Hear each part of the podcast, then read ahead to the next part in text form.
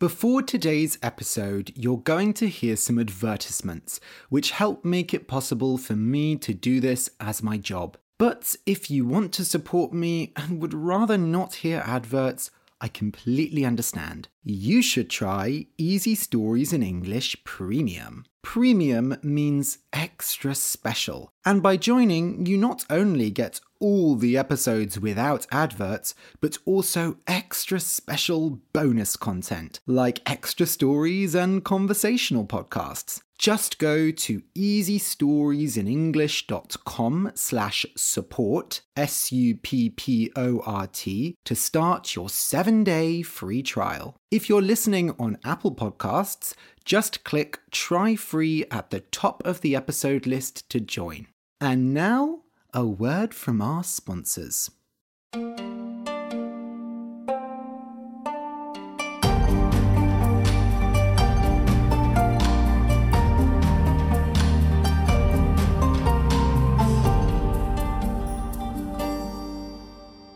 Welcome to Easy Stories in English, the podcast that will take your English from okay to good and from good to great. I am Ariel Goodbody, your host for this show. Today's story is for pre intermediate learners. The name of the story is The Voice of Reason. You can find a transcript of the episode at easystoriesinenglish.com slash voice. That's easystoriesinenglish.com slash voice. V-O-I-C-E. There, you can also download the episode as a PDF. Today's story is something a bit different. A while ago, I read a book Caliban and the Witch, which gave me the idea for this story. Caliban and the Witch is about the witch trials in medieval Europe. A witch, W I T C H, is an evil woman, a very bad woman who does magic. Witches go, eh, they have black cats as pets, they wear big black hats and they fly on broomsticks. In Harry Potter, Hermione is a very successful witch. The musical Wicked, which is one of my favourite musicals, is about witches. The witch trials were a time in Europe when people thought that witches were hiding in many places, and so they tried to find the witches and killed them. Of course, many people were called witches who were just normal people. If people didn't like a certain woman, they would say she was a witch, have a witch trial, and then she would be killed. Caliban and the Witch gives a very good history of the witch trials and argues that they were a way to stop women from getting economic power. Women were slowly becoming more independent in medieval Europe in the Middle Ages, and so the witch trials were used to stop this. Anyway, this story isn't actually about witches. See, Caliban and the Witch also has a lot of information about the labour history of Europe. It is a Marxist feminist text. One of the things it talks about a lot is the Enclosure Acts. Today, farms are very big and the fields are neat and square. But in medieval Europe, farmland was not neatly divided up. As well as normal farmland, there were some areas of land called commons. Commons were pieces of land that belonged to everyone. For example, a commons might have trees that anyone could cut down, or water that anyone could use. There were also many small pieces of land called wasteland. This was land in a not so useful place. Often, poor people who did not own any land used the wasteland to farm. The Enclosure Acts were legal changes, changes to do with the law that happened from the 17th century to the 20th century. The Enclosure Acts put clear borders around pieces of land. commons stopped being available to everyone, and wasteland also disappeared.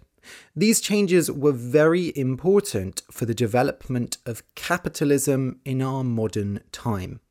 Traditionally, Marxists talk a lot about the Enclosure Acts, but they don't talk about the witch trials, and they also don't talk much about colonialism. Colonialism is when one country takes land in another country and makes people there work for them.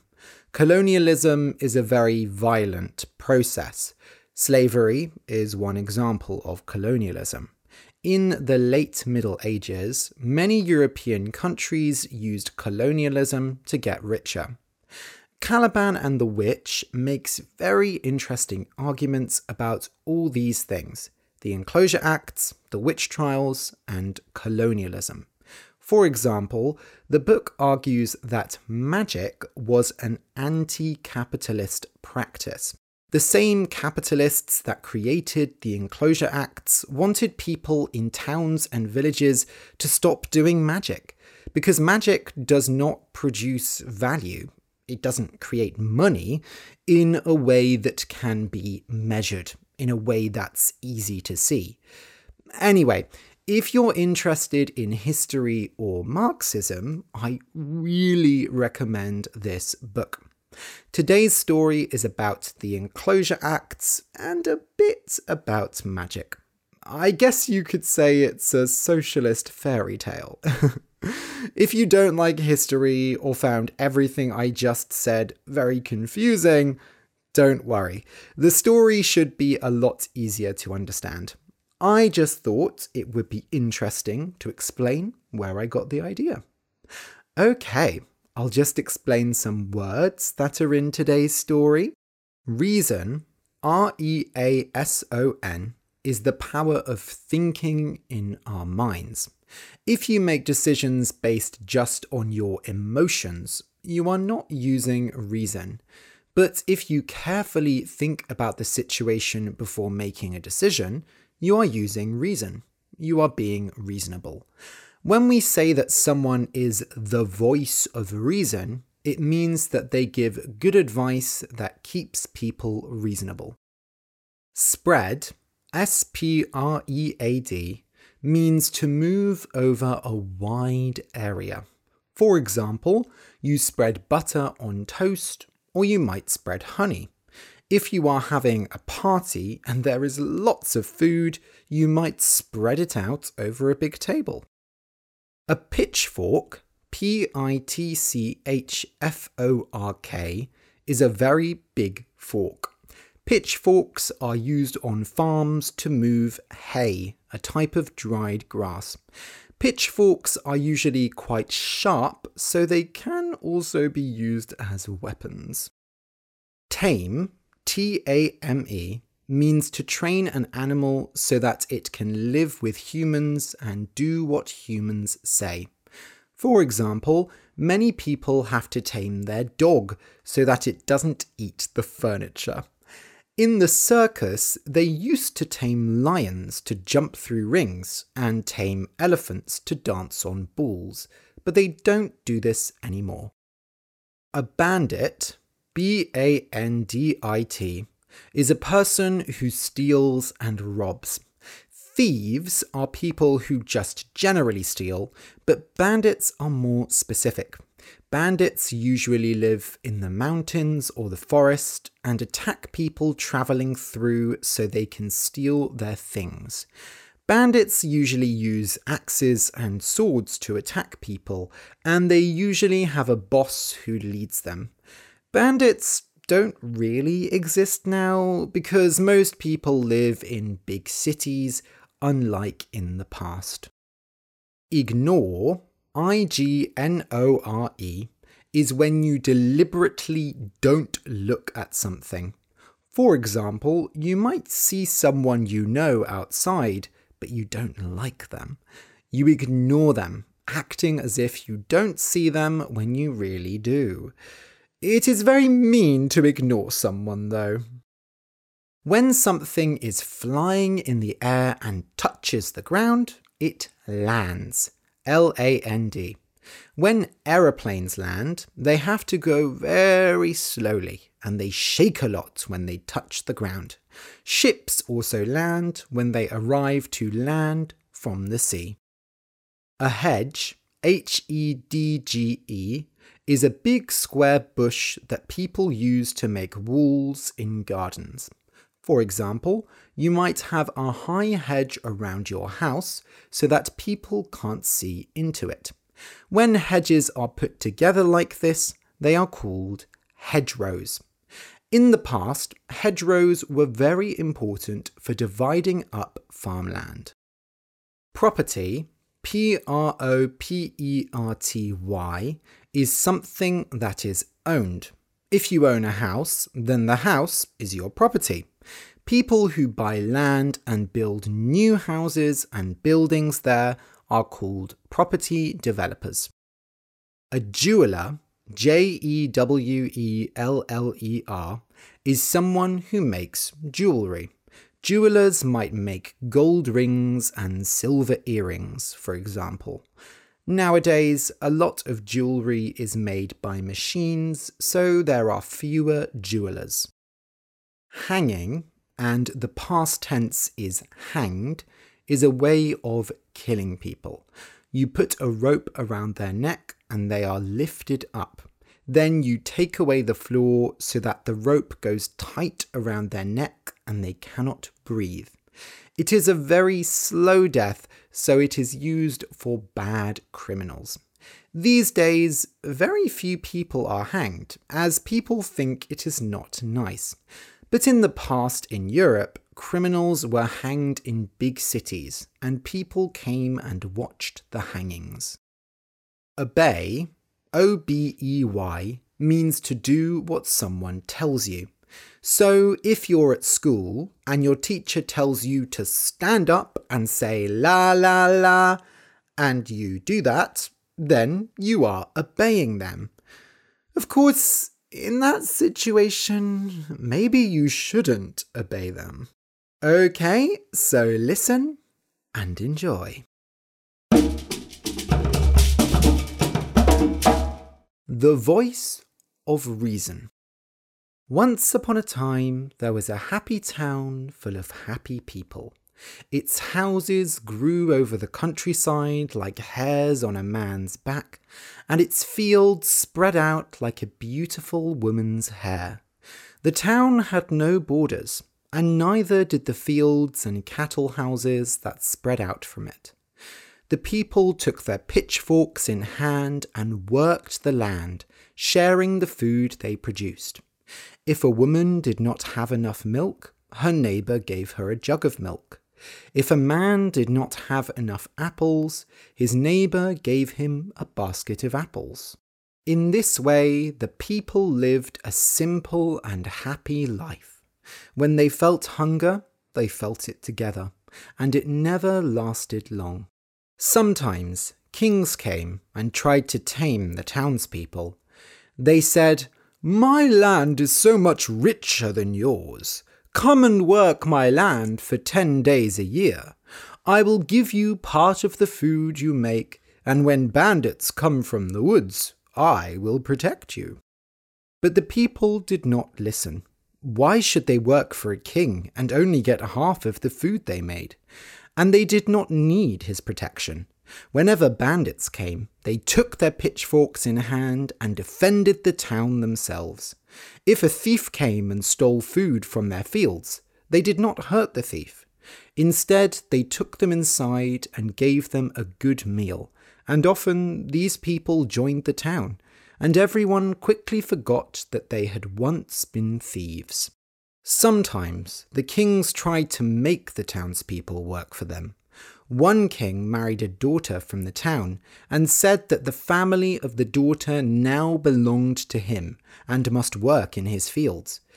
It didn't take long before they took their pitchforks in hand and the king was running away. But one day, something different came to town, riding a strange wind that blew from the south. If you saw it, you would ignore it, because it only looked like a leaf. But if you came closer before it blew away, you might see some eyes or a mouth.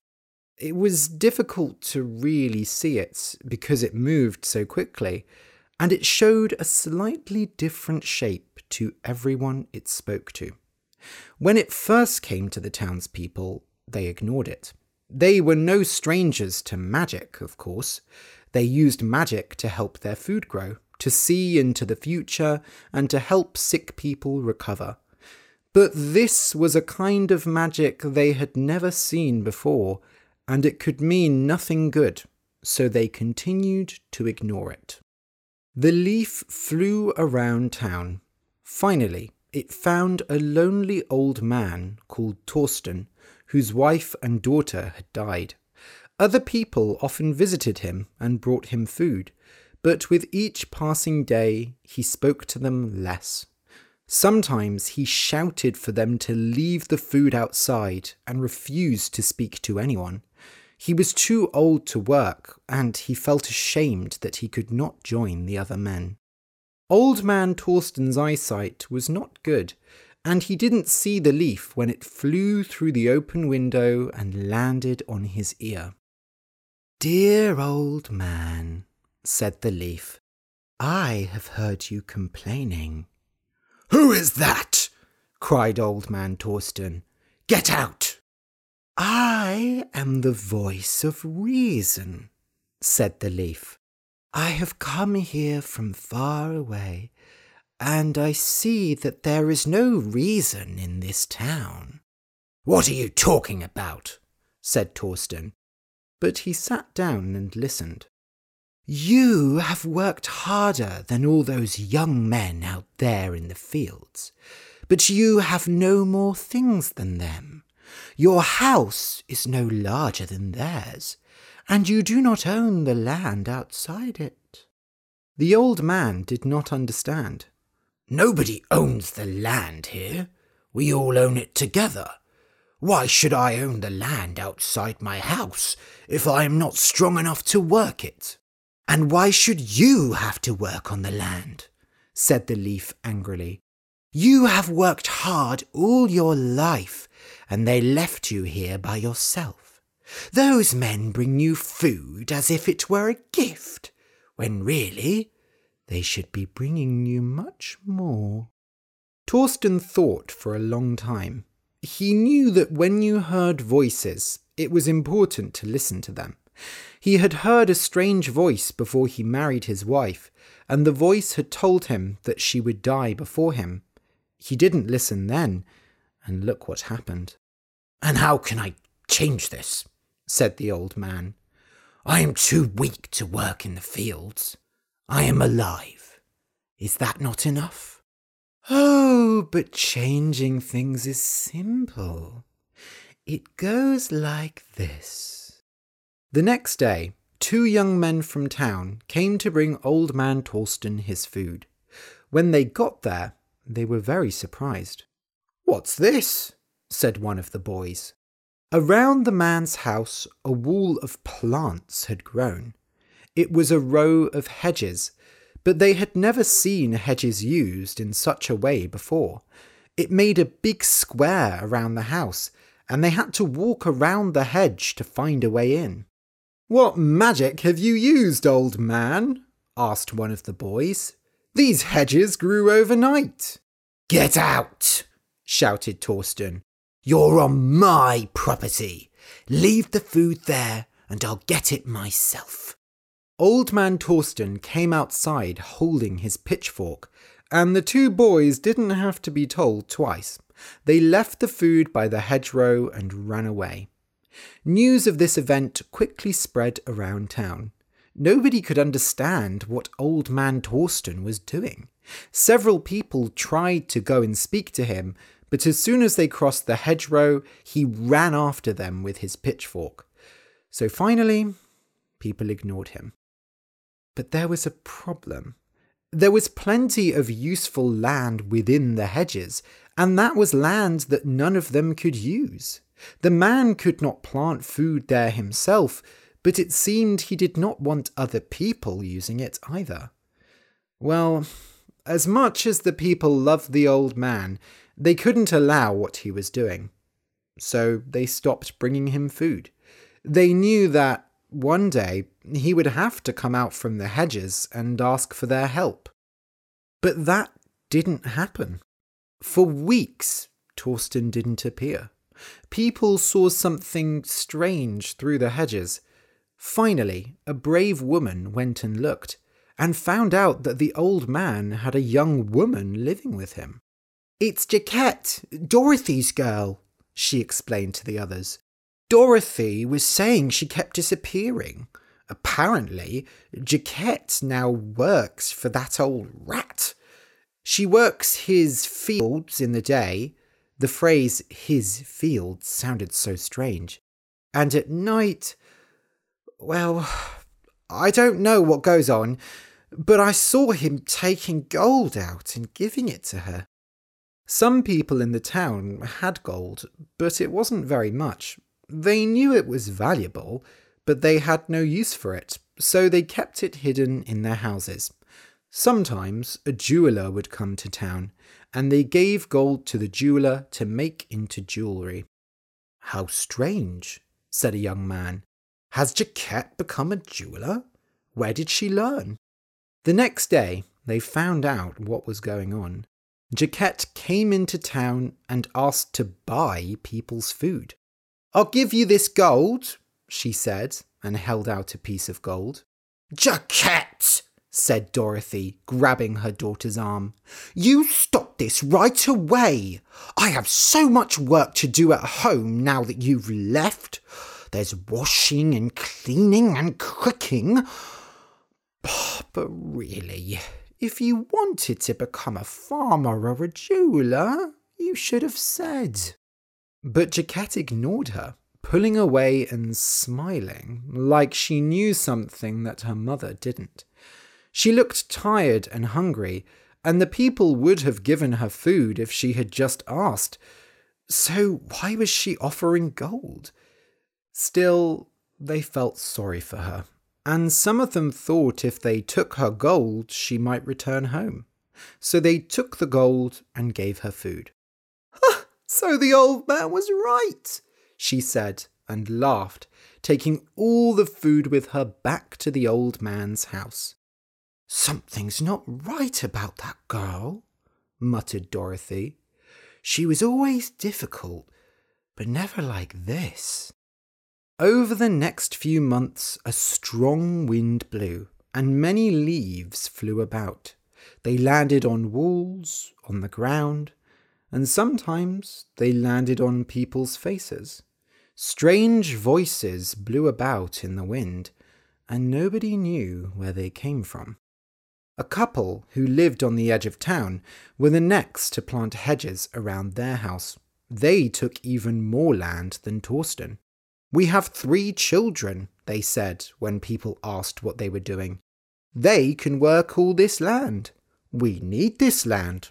It's our property now. And so more and more people planted hedges because they were worried they would have no land to work on. And when there wasn't enough food, Instead of asking their neighbours, as they had in the past, people took out their gold pieces and used them to buy food from their neighbours. Of course, there were people in town who did not like this system. They spoke of strange voices and said that they were acting like those stupid kings who tried to tame them. But people ignored them because winter was coming soon and they were worried about their own food. Anyway, if someone needed it, they could always ask their neighbours for food, couldn't they? But you would only do that if you were really hungry. The winter came, and the people sat inside and ate the food from their own fields. It felt good to be eating food that belonged to them. But they did not have as much food as before, and they could not invite their neighbours round in case they didn't have as much food as them. Some families could not eat all the food they had, and they had to give it to the animals or let it go bad. With the cold weather, the people's attitudes also turned cold. Before, there had been celebrations all year round. the people had danced in the fields and sung songs to the growing food. Now, with all the hedges, they could only dance on their own property. On Christmas Day, the people sang inside, trapped by wood and hedges, so their neighbours didn't hear. The biggest change came in the spring. One day, the people came outside and found a man hanging from a tree in the centre of town. I hanged him myself, said old man Torsten coldly. Now that his neighbours had become like him, he did not hide in his house any more. He walked around town with pride, and some could not look out of their windows because Torsten's cruel smile filled them with fear. I found him stealing my food in the night. But we've never done things this way, said the townspeople. We give food to those who need it. But it's my food, said Torsten. My fields. It has been a long, difficult winter. You understand. You sat at your table just like me, and you saw how little there was to eat. And if there was enough food, why should he have it? He did not work the fields that grew it. He who would give this man their food when their own table was empty, step forward. The people thought, and they realized that none of them wanted to give the man their food. Torsten was right. This man should have planted more carefully, worked harder, made the difficult decisions that are necessary to survive. It was his own fault that he died. In summer, a king came to town and it was not difficult for him to tame the townspeople. They already obeyed the words of leaves and hedges. Why not a king?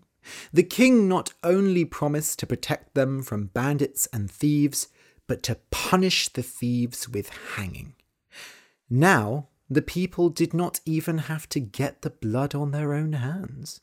And wasn't it fun for the children to see a hanging every now and then?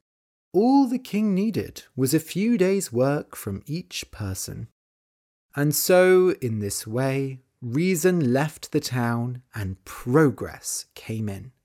The townspeople learned the importance of planting hedges, trading with gold, and obeying men with nice clothes. When the people held their pitchforks, they used them to farm, never to fight. They were proud that they could plant their own food on their own property. But with the work they did for the king, it was his property that grew the largest, and it was his stomach that grew the fullest. By the time the townspeople realized this, it was already too late. Of course, there were always those who would not obey. But as the years grew older and the winds blew crueler, they were pulled out of the ground and hanged. Some say that one day autumn will come. The leaves that speak lies will fall from the trees and join the land again. They will eat the bones of hanged men, and a new kind of flower will grow. And when a hand comes to pick the flower, to make it mine instead of ours, the flower will say, No. The end.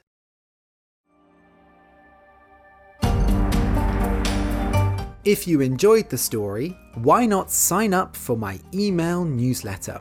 You get my top 10 language learning advice as a PDF, and I'll email you whenever there's a new episode. Go to easystoriesinenglish.com slash email to sign up. Or, if you're feeling generous, you can buy me a coffee on Ko-fi. Just go to easystoriesinenglish.com and click the orange button that says Buy Me a Coffee. Thank you for listening, and see you in two weeks.